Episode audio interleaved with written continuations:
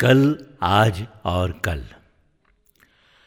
हम सबने कल देखा है, आज देख रहे हैं और आशा है कि कल भी देखेंगे। गुजरे कल जैसा आज नहीं है, न आगे कभी आएगा। जो बीत गया, वो वापस नहीं आएगा। उसकी यादें अवश्य आएगी बार बार आएगी। कल की विशेषता है कि वो फिर कभी लौट कर नहीं आता है।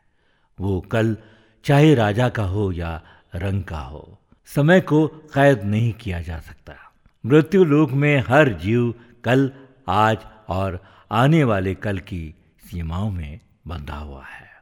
इसलिए इसके भेद को समझकर गहरा रहस्य जानना अपरिहार है।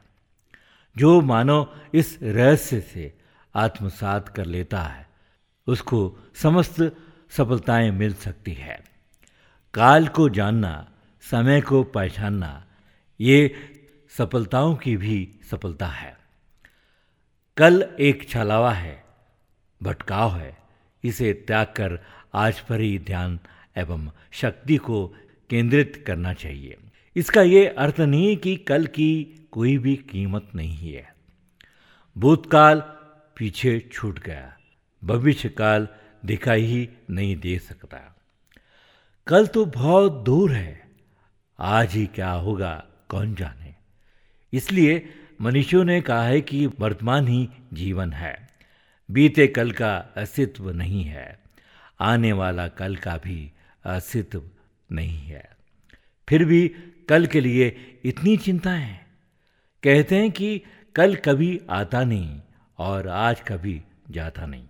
इस बात में कितनी सच्चाई है, सभी विद्वान जानते हैं। ये कि मानव मात्र को जीवित रखने के लिए वर्तमान को ही जीना चाहिए। भूत या भविष्य के भवर में नहीं फंसना चाहिए। संसार को जीतना है तो समय के साथ चलना ही उचित होगा। पथिक को पीछे मुड़कर देखना अनिष्टकारी है। राहगीर केवल राह को देखता है ज़मीन पर दृष्टि रखता है। आकाश में देखने से धोखा हो सकता है। ठोकर लग सकती है। सदैव आज पर विश्वास करना उचित है। कल झूठा है, आज सच्चा है।